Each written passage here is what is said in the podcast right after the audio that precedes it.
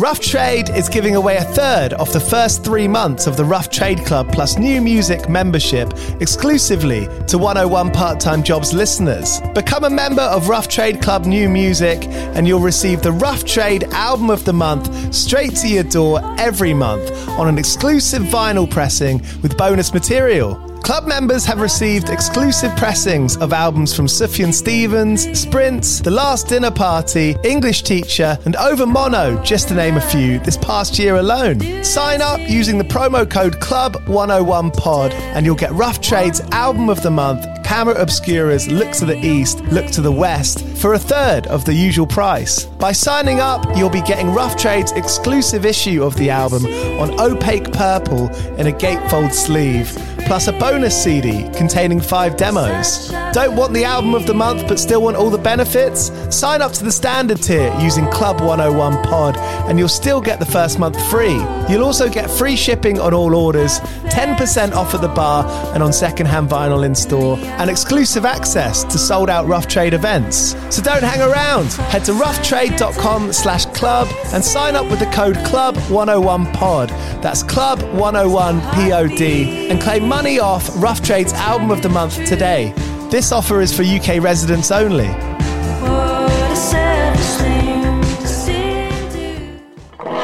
Do you play in bands? I did for the longest time. And I wish that I knew that DistroKid was a thing. I don't even think it existed back then.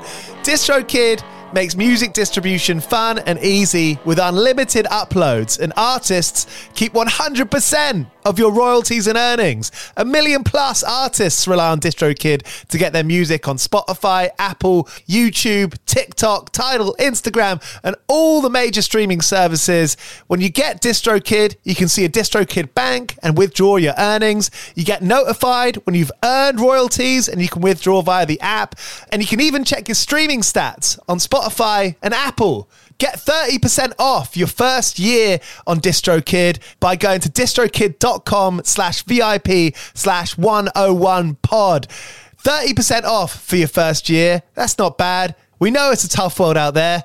Why don't you make it easier for yourself? And to get 30% off that free year as an artist, where you get 100% of your royalties and earnings, go to distrokid.com slash VIP slash 101 pod. All right, stay with me. I'll be right back after this. The future is a hefty responsibility and not one that we take lightly. But then taking things lightly has never been what Hefty is about. That's why we've created the Hefty Renew program that turns hard to recycle plastics into valuable resources like park benches and building materials. To participate, simply fill up an orange Hefty Renew bag with accepted items, tie it up, and drop it in with your regular recycling. That's it. It's that easy. It's time to rethink recycling with Renew. Particular valued resources may vary by geography. More info available at heftyrenew.com. Everyone is talking about magnesium. It's all you hear about. But why? What do we know about magnesium?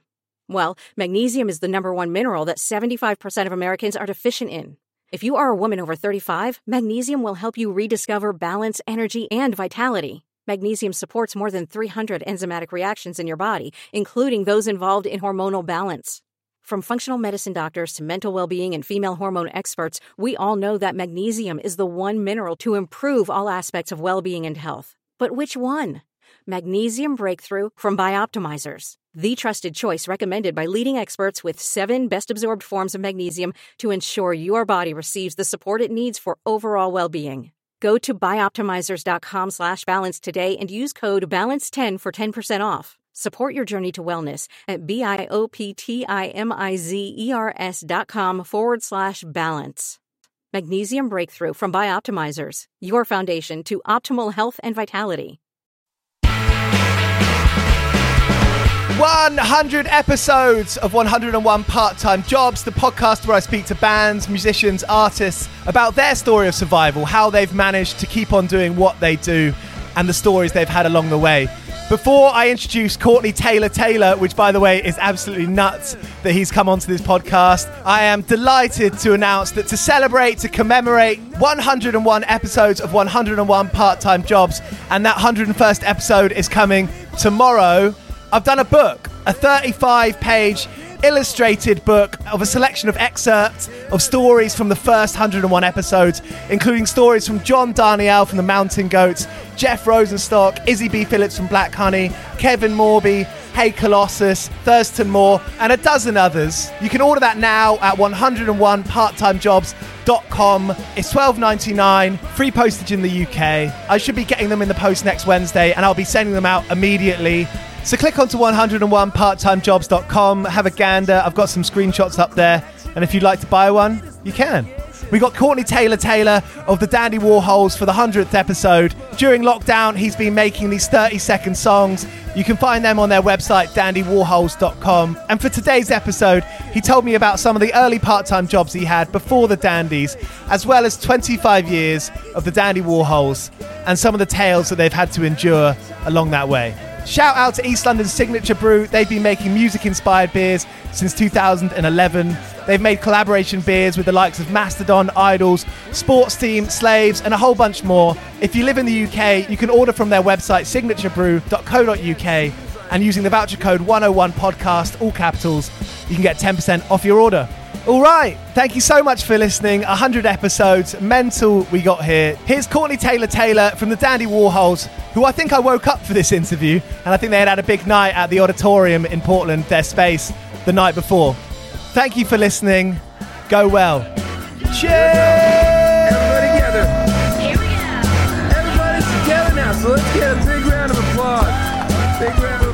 Gonna try to. I'm gonna try to find some power source for this fucking computer because, um, you know, there's a good chance it'll die because that's just that's how my life works with uh, modern technology. Yeah, I, I feel I, I'm, I'm with you. I detest it. I don't. I don't do social media at all. Any of it. And uh, yeah, I, I just. Well, uh, you, you're good at updating the website, though. I appreciate that. I have a team of people that do that. Uh, I see. Yeah, I see. I'm not, I'm not ain't me, man. I, I got better things to do with my life, like smoke pot and stare out the window. Brushing my teeth is better than that. Do you live in the studio No, in that no, block? no, definitely not. Yeah, I, I, people ask me that, and I and I, I always used to say, no. I am a person who likes to be able to leave the party. Yeah, important. and that's that's important. We used to have really hellacious ragers in there. I mean, 150, 150, 200 people. I mean, that's what you know. We have we have three bathrooms, not one shower, not one bed, and that's why. Same That's- reason. Kind of smart not having a bed. I feel like if people see a bed, they're gonna lay. They're going to fuck in it. They're going to sleep in it. They're going to vomit, pass out, drunk, and throw up. You know, I mean, gross. Anything could happen. How did you get people to leave? Uh, you turn the music off and you turn all the lights on. yeah, what I, yeah, yeah, and it's a you know it's a warren of of like rooms and nooks and crannies and shit. So it, you got to make it pretty uncomfortable to get completely hammered cokeheads out of your studio at you know five a.m. or whatever. How do you keep the the expensive equipment separate out of the way? God. I don't know. I I don't really know. I mean, we have all our gear there. I mean, it's all in road cases, so 'cause we thought we might want to go to the Bahamas or something, and of course that you know that never that never happened. Our the fabulous part of our lives ended about a year after I had built the studio. It's just been sitting there, but it means we can cut. You can cover everything Mm, covers on the mixing board on all the rack mounts of, of gear and yeah. stuff. So that's and then all you know behind the gear is where you really can't go back there unless you're going to gingerly tiptoe around cables and stuff like that. And that's where the things you know expensive things that can fit in your pockets. Like, Yeah. like microphones, and so we we haven't even had things leave that studio that we wish would leave the studio yeah, every five years we have to have a, a thorough uh, cleansing of just the crap that accrues. You know, there's so much crap in that place. I mean, ten thousand square feet is is just a, that's a lot. It is a lot of room. If you if you turn your phone off and set it down somewhere, you can forget it. It'll take days. That's great. That's what I want to do. That I need that. I need that in my life. Yeah, I get accused of doing that on purpose every now and then. Every apartment in London is small. You don't get well, every apartment that I've ever been to.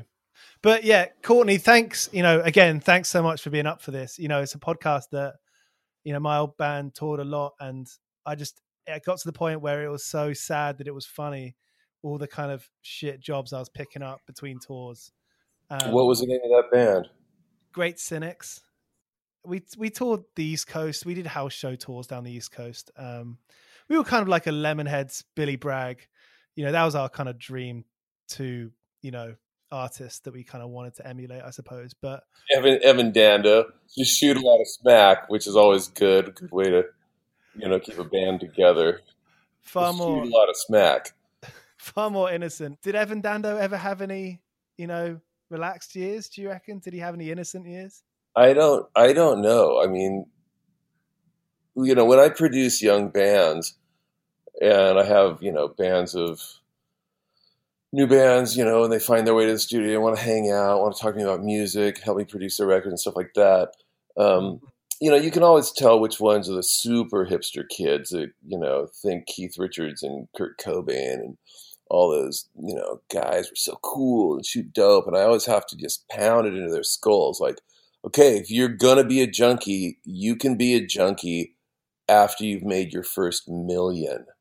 Okay, mm. you can do whatever you want. Make your first million. You can just, you know, you can do whatever you want. Go out in a blaze of glory, or whatever you think it is. But mm. you know, you can't you can't be a mess. So I would imagine that, you know, I would imagine that everybody who every junkie, every famous junkie had to get some work done before they became a junkie. In those early days, I remember from basically the year the band started, for 10 years, I noticed that I had one friend die of a heroin overdose, at least one every year for the first 10 years. Not not close close friends, but people that I would see that we you know hung out together uh, and yeah. our bands had played together and we were part of the same scene, you know, it was a small town.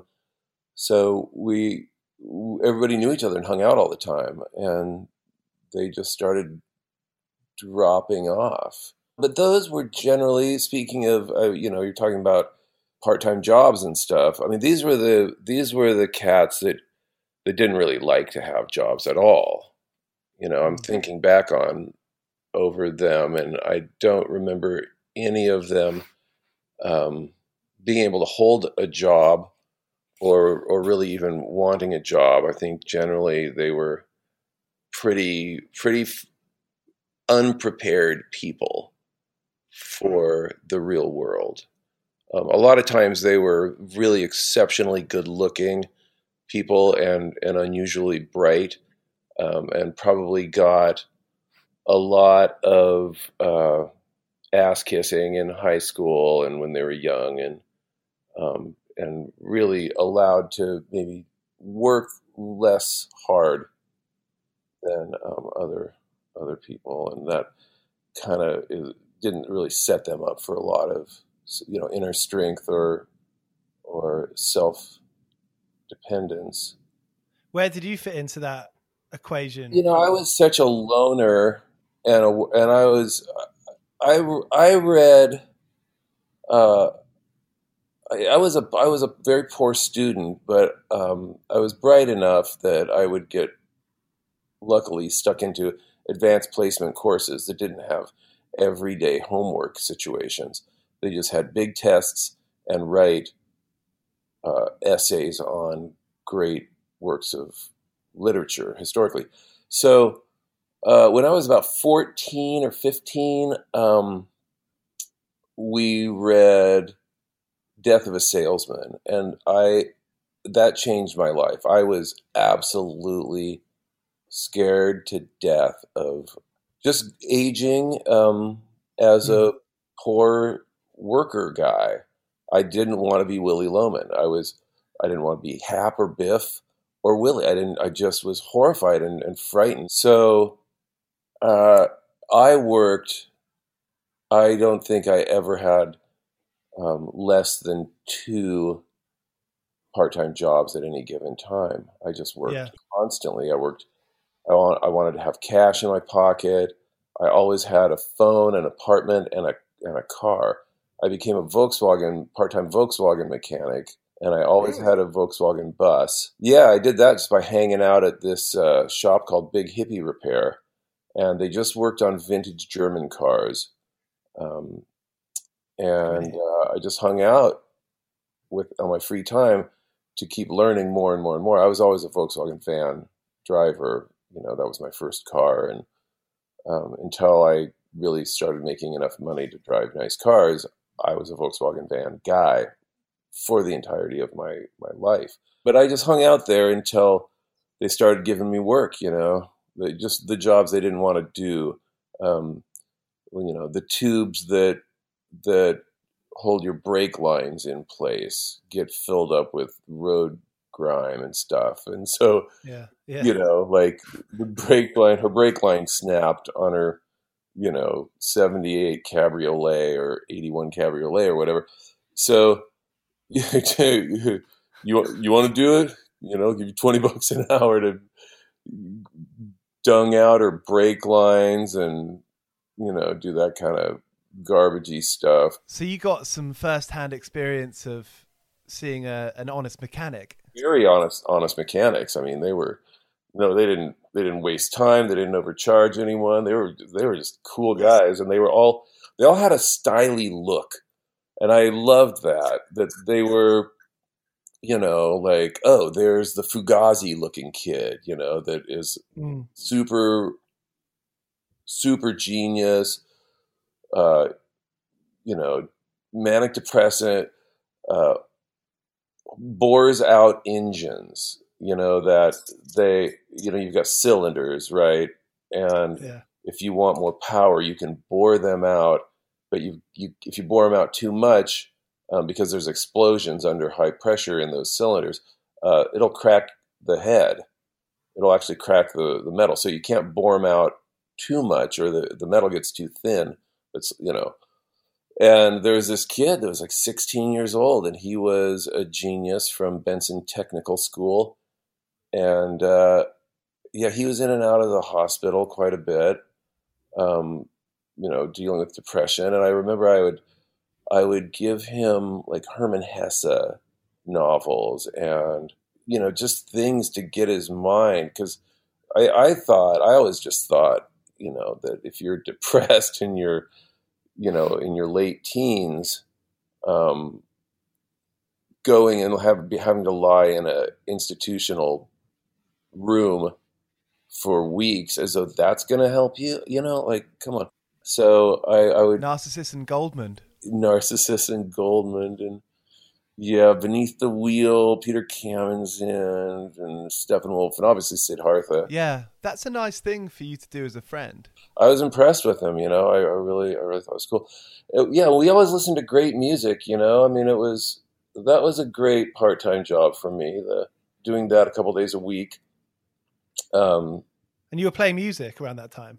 Yeah, that was kind of before, right before the Dandies, and then into the first year or so, and then we got signed to Capitol, and we were just gone. And then, but w- when Peter and I were putting the band together and, and playing shows in you know cafes and little punk bars and stuff, um, we also worked for a swing band as their two roadies.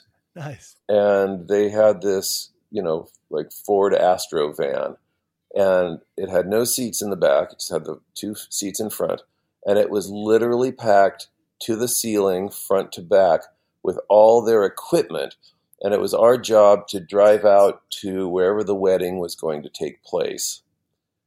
Just come over, leave our leave our uh, our car, leave the our leave the Volkswagen van at in front of the guitarist's house, get into that van, drive it out to Hood River or you know North Portland or wherever, uh, and and load in all this equipment, their PA, their lights, the guitar gear, the keyboardist gear, the drum set, set the whole thing up, me and Pete, and sound check it all in, you know, EQ, get the mix correct, you know, and then uh, and then um, just blow off until two in the morning when we would go back. So we got to go see gigs, and then but we never got to party after. Like we'd go see Oasis at Satyricon, you know, and and uh, you know we'd put on our mod suits and get our hair all styled out and you know, and then uh, rumpled correctly, and then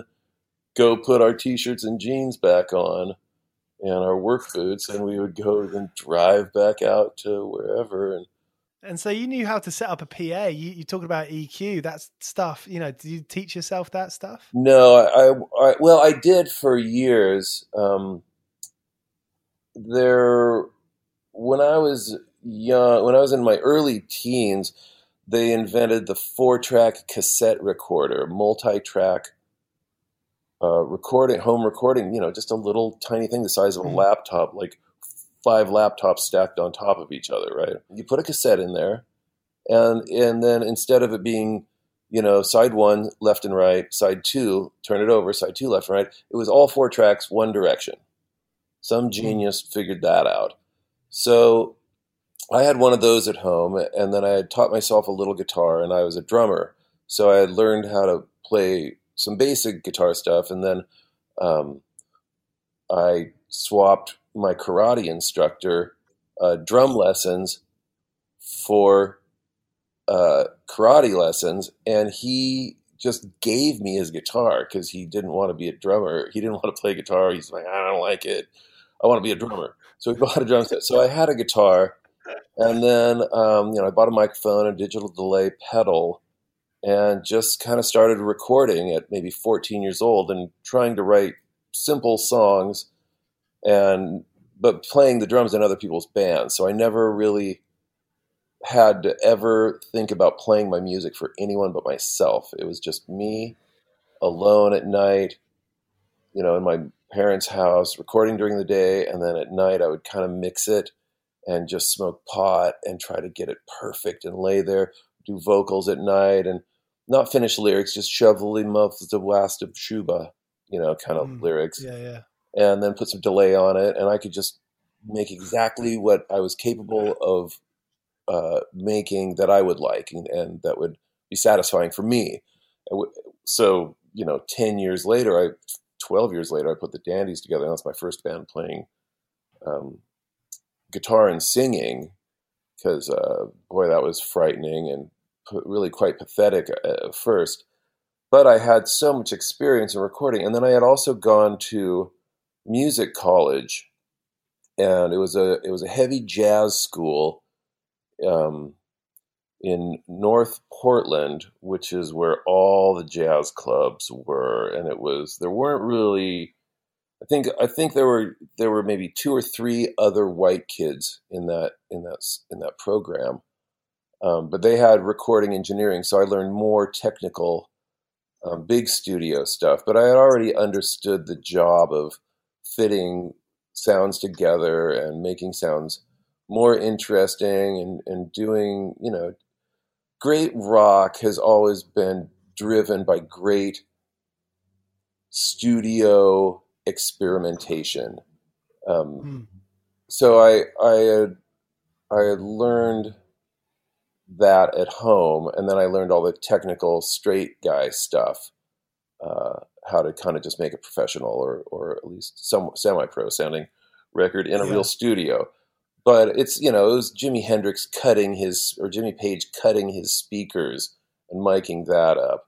You know John Lennon going in to make uh, Sergeant Pepper's and saying, telling Geoff Emerick that um, we're not going to put mics anywhere that they've ever been put before. We're not going to mic any anything up in the professional traditional way. We're going to have to r- learn to use what would be considered bad sounds.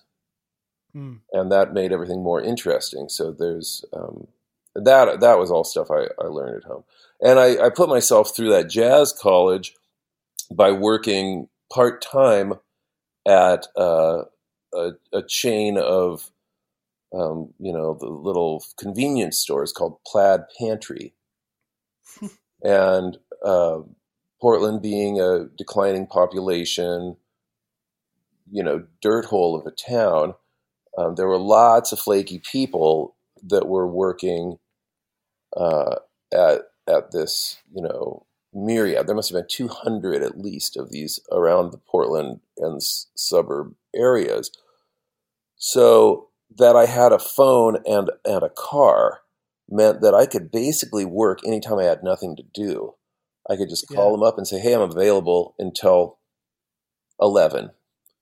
You know, I could call them at two Right. two in the afternoon, and they'd go, "Great, we've had a manager who's been at blah blah blah store 118 for, you know, 22 hours. He's he's trapped in there. He can't leave. He can't go. You know, so can you get out there and and work until 10? And then we've got a guy who said he can show up in 10 and work the graveyard shift. You know, Perfect. yeah, so that was probably the most smooth job because if they called me, I could just go, "No, man, I got a big party to go to tonight." You know, Yeah. like I can't Yeah. work, bro.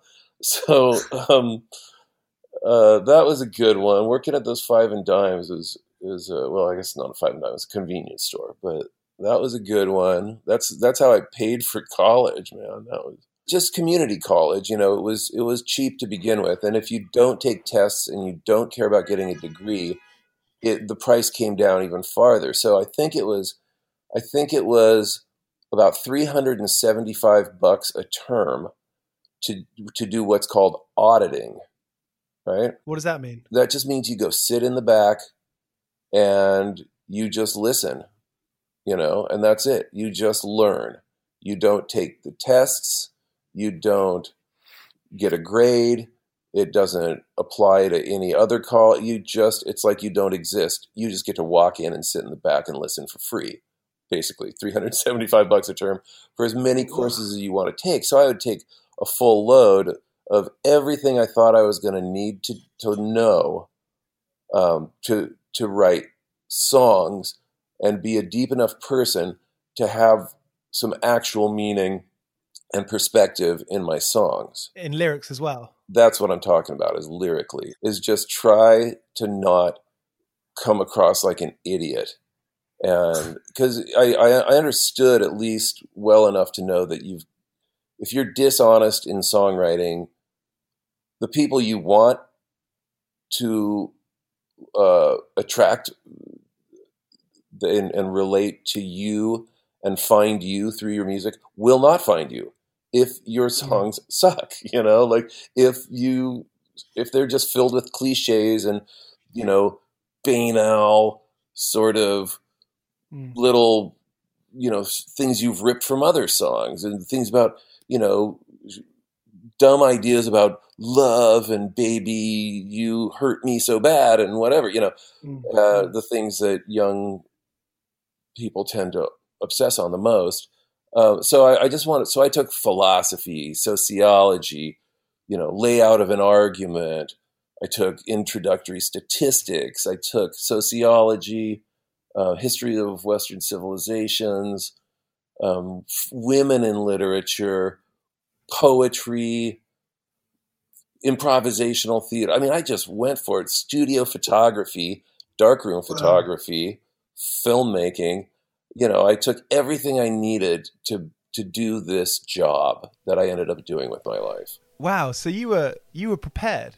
I thought I was, you know, I was I was prepared for the art part of it. I wasn't prepared for any of the you know, what we're doing right now. I was horrible at it. I was you know, I would show up drunk, I would show up hungover, I was a potty mouthed jerk, you know, I I that's one thing they don't have in college is how to find a good manager who can train you how to be a PR person for your own artistic endeavor.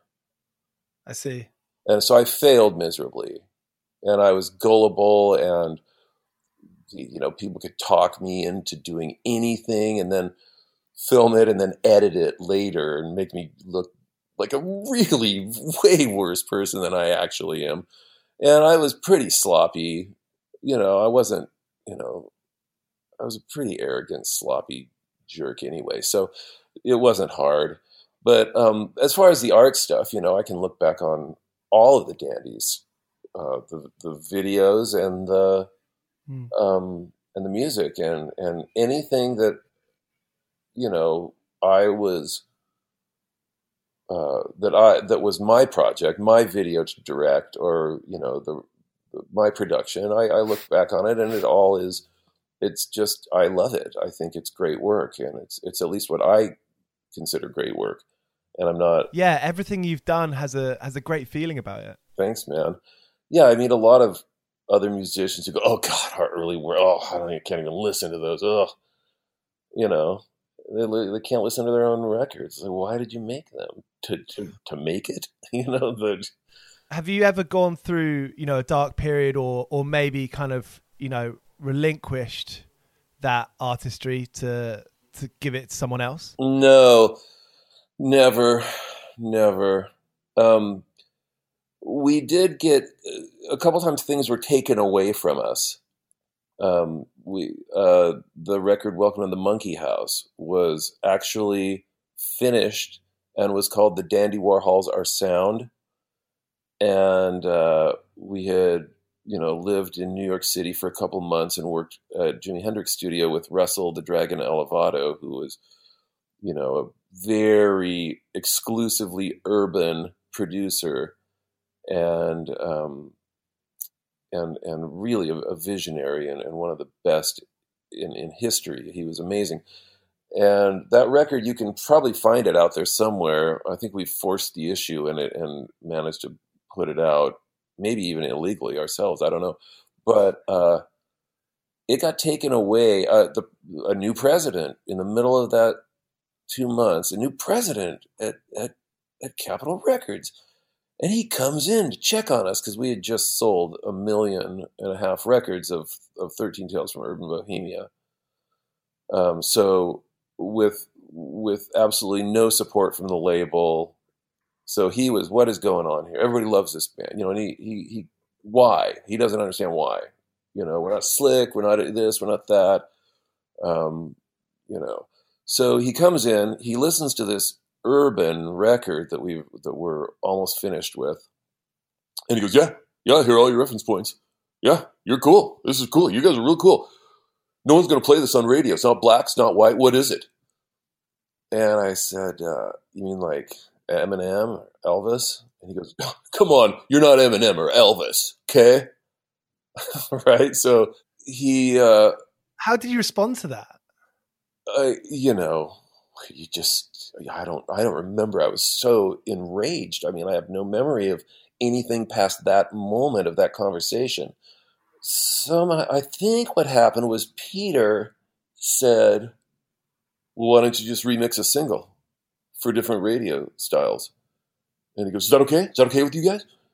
And I and I I, I, I just remember looking at Peter because he would be the last one Peter is the stodgiest, like, you do not touch our shit guy, you know? Like, he's not even going to cooperate. Peter is definitely like, he's even more just my little bubble than I am.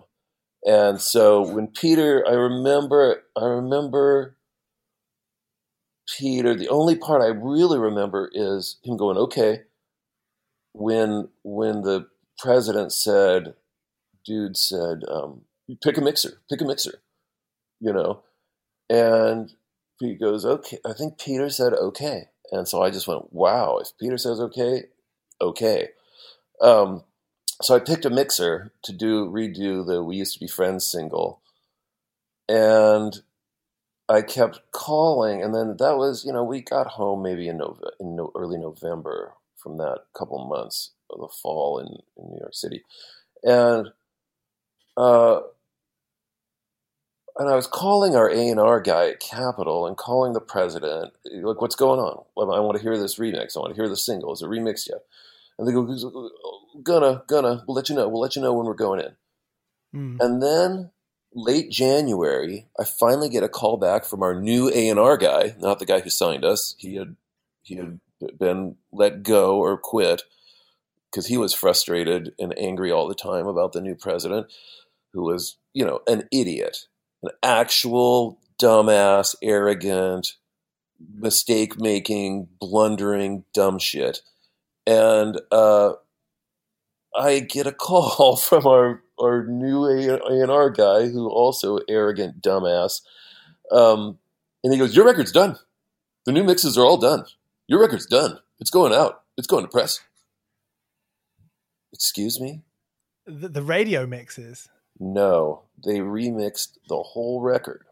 Fucking hell. Yep. So no way. Fortunately, uh, fortunately, he had asked me who to get as a mixer. And do you remember Where's Your Head At? Yeah, of course. Yeah. I wanted that mixer, right? so, um, so, who was that? Jeremy Wheatley. Now he's not a okay. he is not like a stylist or anything. He's not going to take something that's uncool and like, you know, carve it up and chop it up and turn it into something cool. He's not a visionary like that. He's just a fucking great mixer, right? Yeah, you got to hand him some cool stuff, and we did.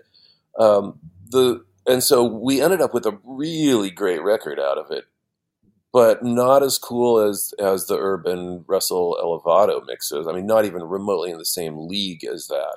Um, it was a lot more normal, but it was cool enough because we had laid down some really cool sounds, and the songs are really very straightforward and they're they're no bullshit, you know. So the record is very good. Although Nick Rhodes, who we had done a bunch of post production with, we did a, a, good several weeks with Nick in in London. Um, had taken it upon himself to do remixes of two of the songs, and so he utterly ruined two of my favorite songs. Um, one called "I Am Over It," and one called Scientist. And if you can find the original version of that record, those two songs um, before the remixes are they're you know maybe two of the greatest pieces of work my band has ever done. They're certainly two of the greatest pieces, if not the two greatest pieces of work we've ever done. But That's um, so funny. And they got they got hammered. I mean, they are just oh, so they are truly. I, I find them truly embarrassing. You know, when they come on, I just get kind of sick to my stomach, and like I hope I hope people are talking while those two tracks are on. They're so subpar to what the you know my band has set ourselves up to be. You know, our minimum yeah. amount of acceptable flaw and you know inconsistency is is is way higher than these two pieces of silliness, you know. And mm. but otherwise, I would say we escaped. We escaped that debacle um, better than any band I've ever heard of who got their record taken away and mixed without them. Because it, it used to happen all the time. Up until Thirteen Tales, between that period of time of music school and, and working those jobs and starting dandies you know had you looking back in retrospect on those years had you learned a lot you know up until that 2000 point? We put out our first we got signed to tim kerr records in 94 um, and then put out our first record in 95 and basically all i was all we were trying to do was learn how to play together live that was it. I was trying to learn how to write songs how to complete them um, and uh, after all those years of preparation as well. Well i was not really preparing for this job because i was a drummer. This is my first band. I did not know how to i could not i had never had a guitar with a guitar strap. I had never stood up and played guitar. I had never sang into a microphone and heard it heard my voice come out of a speaker at my feet, pointing up at me before. That yeah. whole I mean, that was what we were learning, you know. And I would give up and I'd go, I'll come down and practice by myself. And Peter would just stand there with that look, that Pete look, and go, No, you're going to put your guitar back on and you're going to stand there and you're going to sing and we're going to do it over and over again. Now, we'll turn down if you need us to. You just need to ask. If you want more of your vocal in the monitor, you just need to ask. Count it off. Let's go. And he just forced me, like, you know, and he had never been in a band before, and he was the teacher. So he was, yeah. he was the backbone of the thing. You know, he was really making sure this worked. He, he, he you know, he wasn't going to let me bogue out or anything.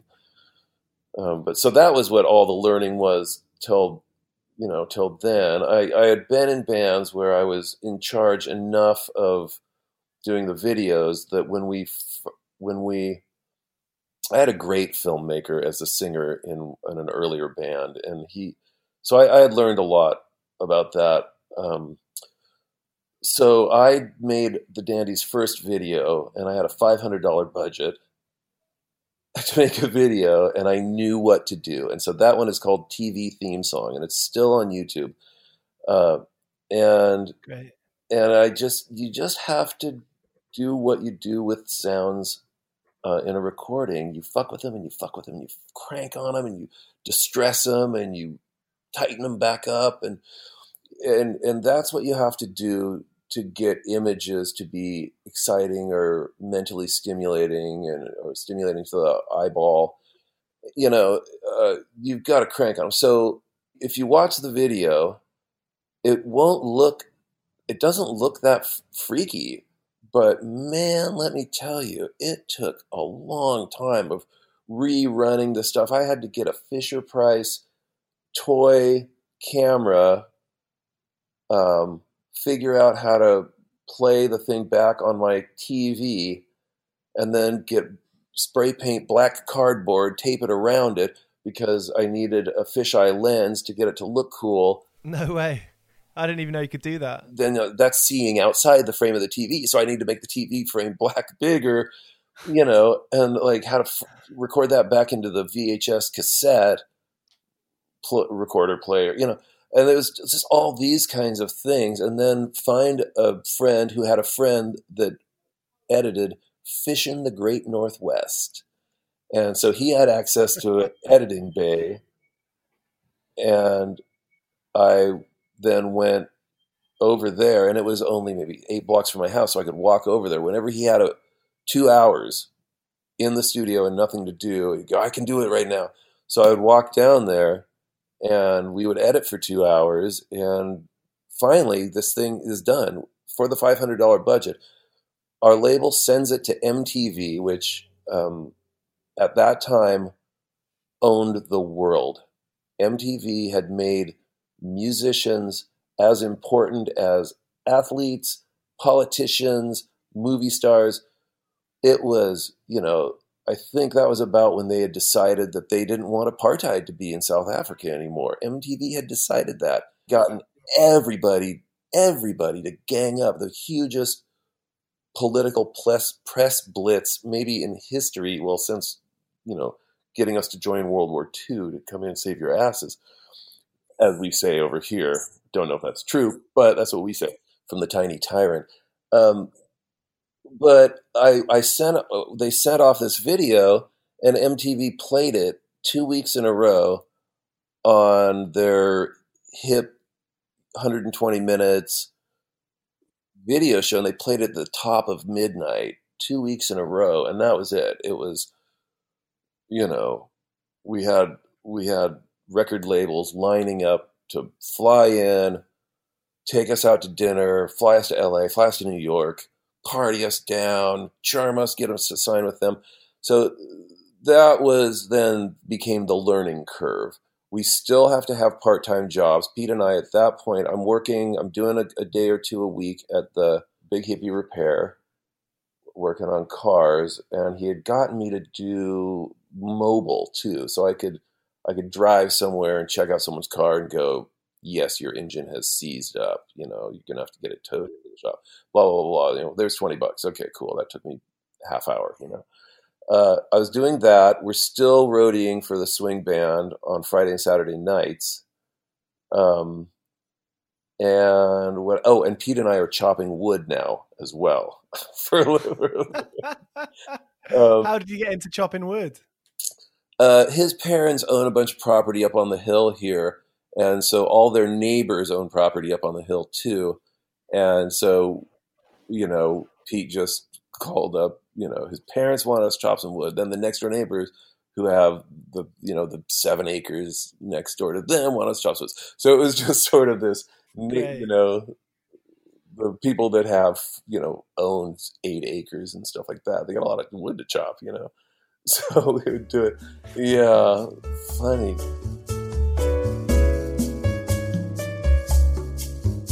The future is a hefty responsibility and not one that we take lightly. But then taking things lightly has never been what Hefty is about. That's why we've created the Hefty Renew program that turns hard to recycle plastics into valuable resources like park benches and building materials. To participate, simply fill up an orange Hefty Renew bag with accepted items, tie it up, and drop it in with your regular recycling. That's it. It's that easy. It's time to rethink recycling with Renew. Particular valued resources may vary by geography. More info available at heftyrenew.com.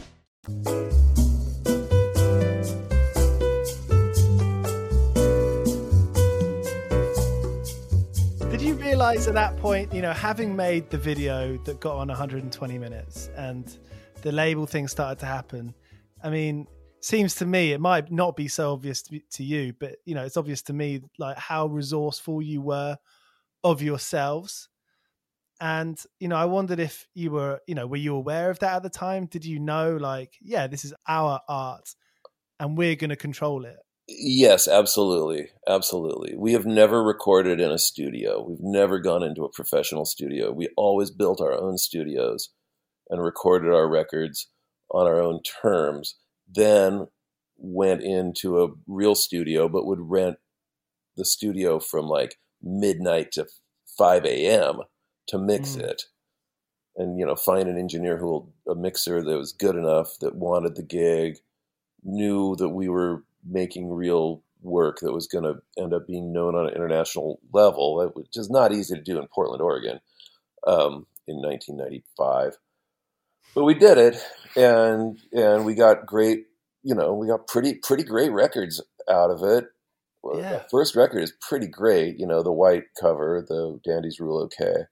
um, yeah, and then, they all sound great. And then the next one, "Come Down," you know, we we did in a double wide trailer um, that had been, you know, decked out with a mixing board and some some muffly, squishy stuff on the walls. Um, so then, you know, in that one, I went and mixed with Tchad Blake, who had done Cibo Matto and Soul Coughing and all these amazing sounding records um, and that was come down.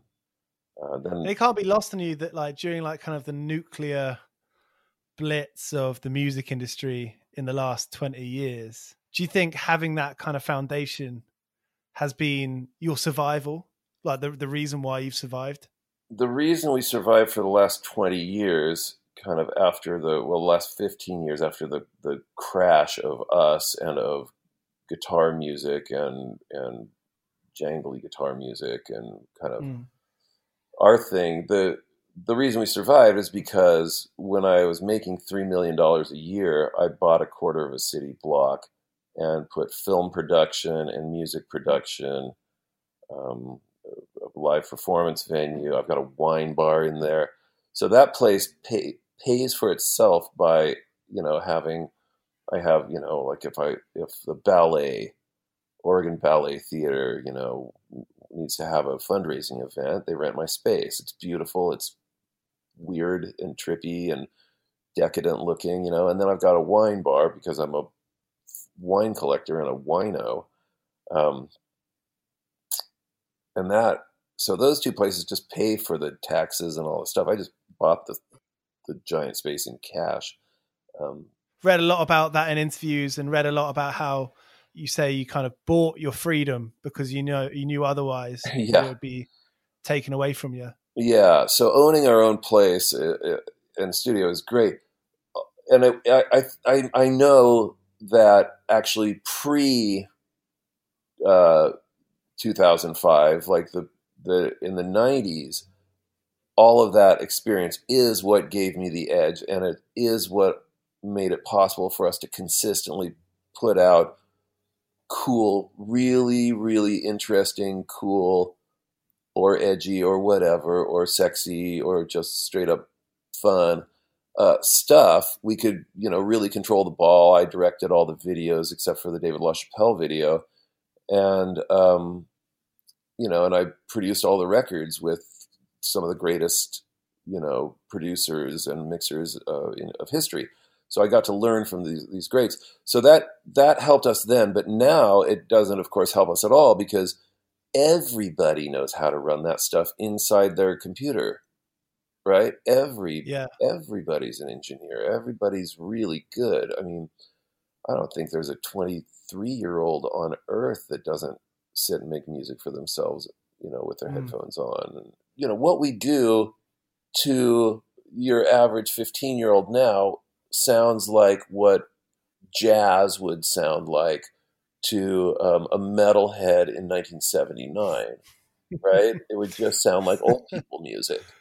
And they would wonder why people are, why, why some other, you know, teenagers are making music like this. I mean, why would they want to sound like old people? Why are they, why are yeah. those 19 year olds playing guitars and stuff? And like he's got a real drum set up there. He's hitting stuff. He's hitting things. And the, yeah. you know there's microphones. Shit's feeding back. Why are they doing that? It just sounds like old people music. I mean that's kind of what but i was a kid who loved jazz you know? So mm. um but it really is i think it's it's only like intellectual eccentrics that are you know that are plugging in microphones and miking up guitars and stuff. Yeah, Billie Eilish, you know, like that's all canned. You know, her whole her whole thing was she had this she has this brother that is just a pretty amazing producer, but I think it's all in the box bedroom music. Um, yeah. But right when COVID hit and they they killed the James Bond movie that was supposed to come out, well, yeah. those two did the the theme song, and it it it sounds like a real recording. I mean, it, it's like it sounds big time, classic, legendary. I must say, it's the best theme song they've had. Um, you know, I think since this since the seventies. Um, I, I did like the Duran Duran. I thought that I thought Duran Duran did a great did a View to a Kill. I thought View to a Kill was brilliant, actually. Yeah. Um, big time and sexy, and had all those brand new sort of synclavier um, orchestra hit, you know, bump, bump, bump, kind of yeah, distorted, yeah, yeah. huge orchestra the vibrations, samples dropped in there when that stuff was new but yeah, the Billie Eilish one, man, I, I think you can find it online.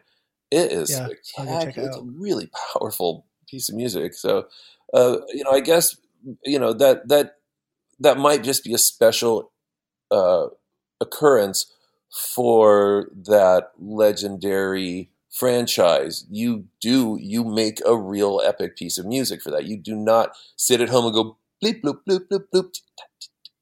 Mm. Bloop, bloop, bloop, bloop, bloop, you know, and then and then you know sing something about the title of the song. Like you you go in and you do it, but it it certainly does. It certainly made me feel good that you know these these two that have you know made such a bang out of bedroom music uh, yeah. Actually, but I, I, knew that dude was great. I mean, I've listened to enough Billie Eilish to know that that, that dude is serious. He's a great producer. Did you did you know? Do you reckon you know? Fifteen years ago, were you pretty fully aware that you know you were? Maybe it's a stupid question, isn't it? Because music's always changing. But were you? Do you reckon you were aware like how much it would change? Yeah. Well, yeah, definitely. Um, I you know, it had started in the late 2000s. So our our last record for Capitol, which we got, you know, we wanted to get off of Capitol because they had taken our record away and remixed it without us. So the next record we made was Odditorium or Warlords of Mars. And that was our we got to get off Capitol record. And the, so the first song is 10 minutes long. The second song is nine minutes long. Right. It just, it's, it's just a, a, a real, let's just see how far we can go. You know, let's, yeah, let's, let's not do anything like even we have ever done it before. And let's just make sure that, you know, we make the most powerful thing we can, the most extremely unimitatable thing. And let's make sure it does not sound like the trend which was headed towards, which was in the can music, you know, bedroom music was, mm. was starting to really happen. Um, so that that was a reaction to that, and we definitely got dropped from Capitol. And in our arrogance, we really thought oh, it doesn't matter. We're huge. We'll we'll just do it ourselves. That's the that's the future of music, you know. You just and you were stable enough to feel like that. Yeah, we thought we could do it, and we couldn't believe how much we failed. To to once we were off Capitol, we we made our next record, Earth to the Dandy Warhols. And uh, a lot of people think that is our greatest work. I, I I often listen to it and go, "Yep, that is our greatest whole album we've ever done." But we sold nothing. We had a flimsy sort of indie label that was supposed to do the marketing, and you know, but we didn't care because we thought you just reach out to your your fan base via the internet, but mm. you can't the world is covered with a thick gray fog of shit, and you can't scream into it loud enough to be heard.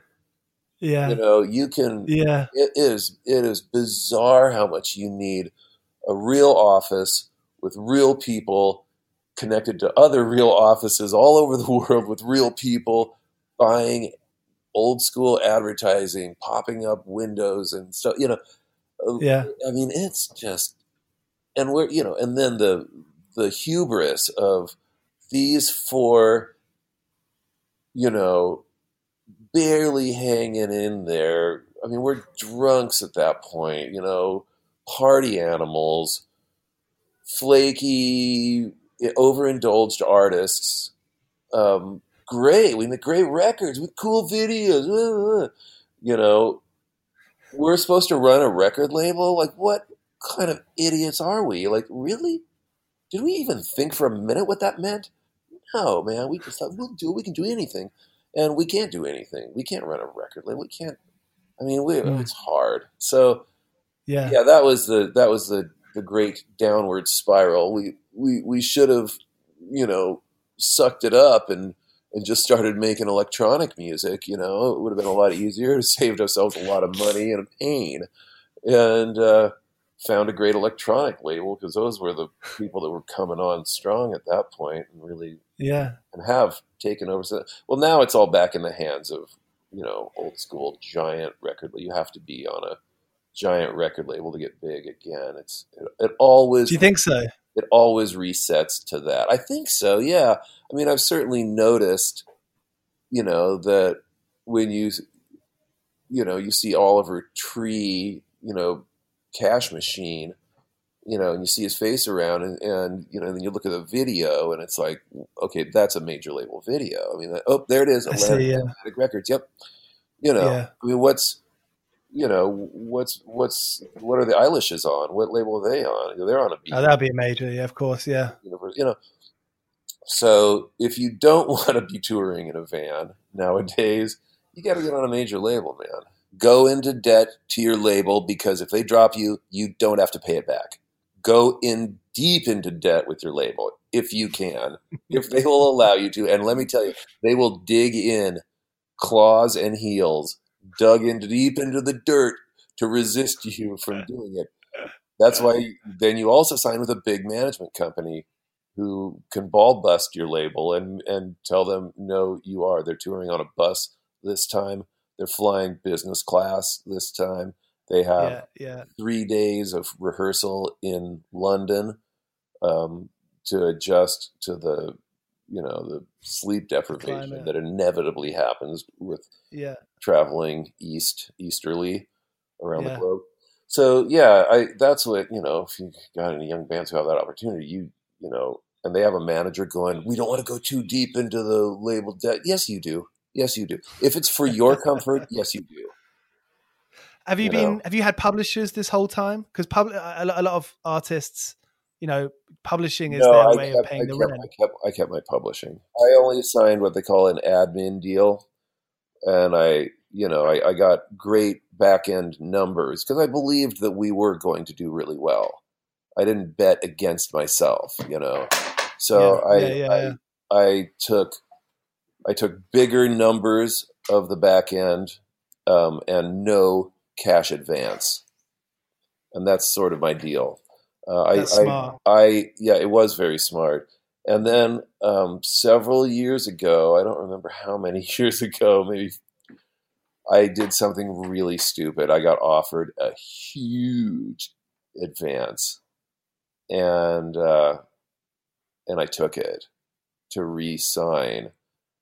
And I think it's taken and I lost so much of it on taxes and withholdings, so I couldn't I couldn't invest it uh, because they have to hold it in case you can't pay the taxes or in case you lose it. You know, it's just mm-hmm. ridiculous. So I lost a year of of, uh, of gains on this money, and then I lost half. It was just it. I was right I was writer when I was, you know, 26 years old and said yeah. no thanks than I was after all that, all those years of experience. I finally blew it, and I've, I've since recovered from it. Uh, but it was hard. I mean, it was the scariest time of my life. I, you know, I, I am I going to lose my house? I, am I going to lose this studio, which is really the source of of where we can what makes it possible for us to continue and uh, in a in a mental sense of artistic freedom we walk into the place and we are loosened up and free artistically just walking mm. into that place makes you feel that way mm. so um, yeah it was really horror hor- it was really stupid don't don't if you think your band's not going to stay together don't tell anyone and take a huge publishing advance uh, but if you really think you're in for the long haul and you kind of have that sense that you're you're better than most and your band can stick together, those are the two ways to make it in this things you need to make it in this world. You know, stay, stay yeah, together, yeah. Don't, don't, give up, and yeah. also just be a little better than most. You know. Yeah, yeah.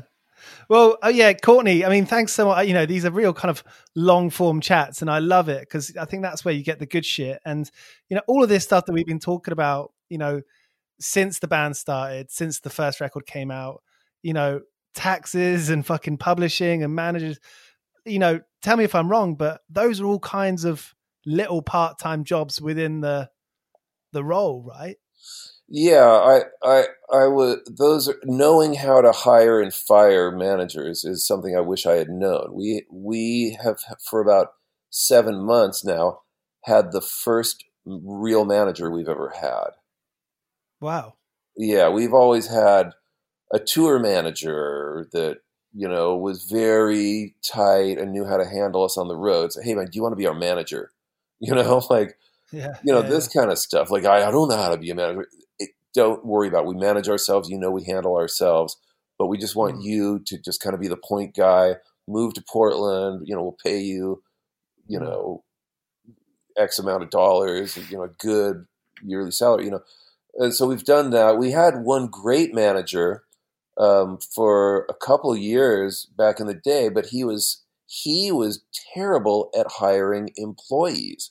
He was a great manager, but he would slough us off to you know some you know goofballs that were just kind of Hollywood, like working here for a, a, year and then work there for a year, you know, and just yeah. they're just you know they were terrible. They were flaky. They were you know they we had a we had one of these dudes come to us and go, "Hey, you guys, um, you know, because there's four there's four people in my band, right?" And he goes, "Hey, uh, by the way, um, the snowboard company that's giving you snowboards, uh, they they only have three for you." You know, and I, you know, my ding ding bullshit sense goes, "Really?" they know we're a four piece band, do they? But they only have three. Uh, w- did you get one? Well, I got one for myself. Yeah. No, you got Okay. mine. It bring it. You know, and I was like, like Yeah. as soon as the snowboard showed up, you know, I called Yeah. called the the the guy who's supposed to be managing us and said, uh, "Okay, get him out of my life. If I ever hear from him again, I'm going to throttle him. Okay, either either he goes or you go, and you all go." And that you know, I ended up having to fire that guy anyway because it was just one clown after another. So yeah, we're you know. We, we now actually have a real management company and they're they're fantastic and our manager is awesome and he hires and he knows how to hire people to run the day-to-day stuff you Yeah. know Yeah. You mentioned sort of Hollywood there, and I read it a couple of times in interviews that you know you you spent some time in Hollywood and you weren't digging it. I, I don't know if not digging it i think you don't dig yourself in it is is the problem. You get there and you don't get to you you know you want maybe want to go to something. You get invited to a this or a that or a gala function or a premiere gala uh, premiere and you're way back in line.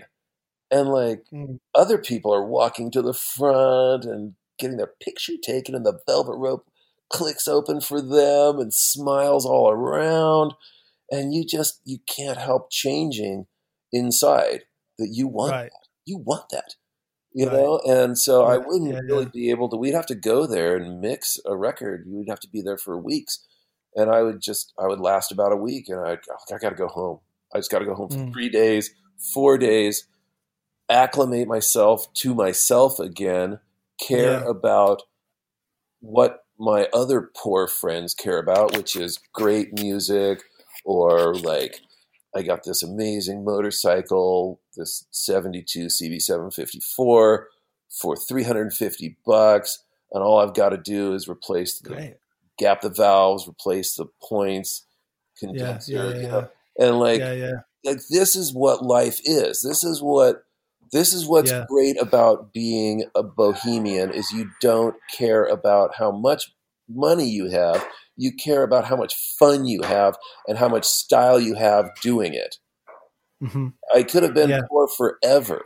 You know, I it would be, Mm. I wouldn't care as long as I didn't have a family to take care of or any of that kind of heavy shit.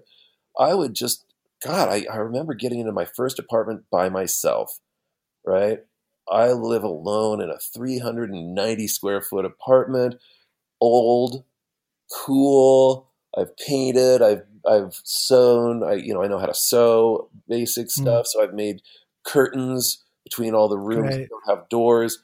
And um, you know, it was Brilliant. just so cozy and beautiful. I've decorated with all my crap I've collected, brought home animal skins from Zakopane on the border between Poland and the Czech Republic, and you know, like just crazy stuff. You know, Yeah.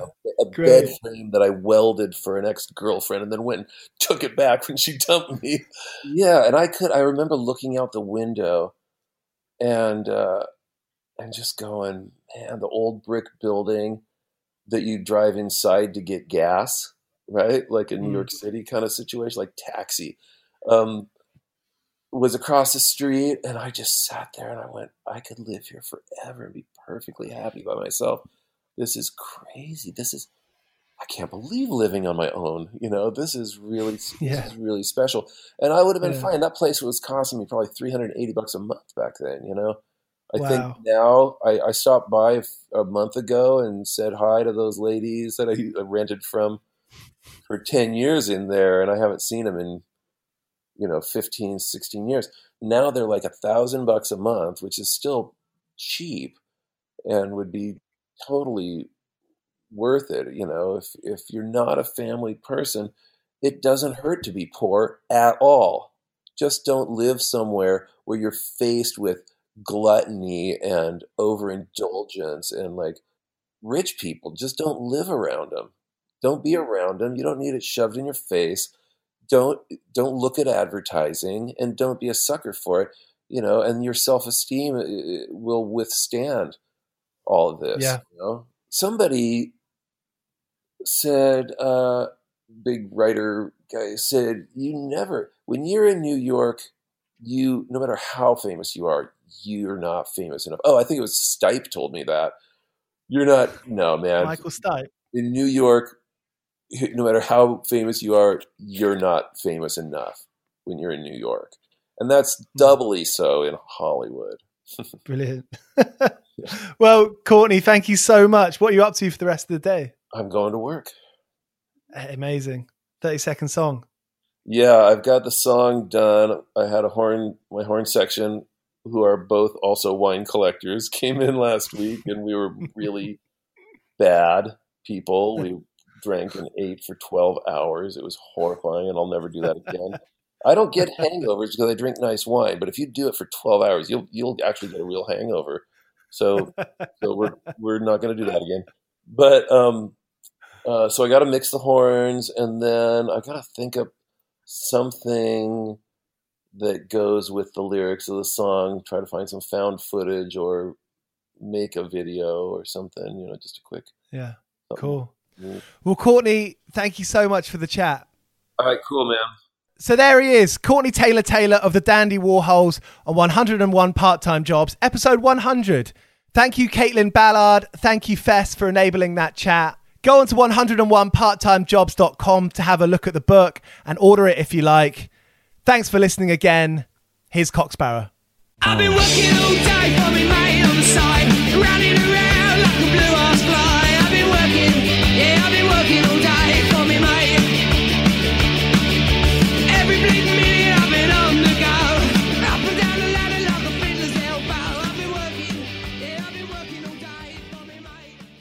This is a Mighty Moon Media podcast.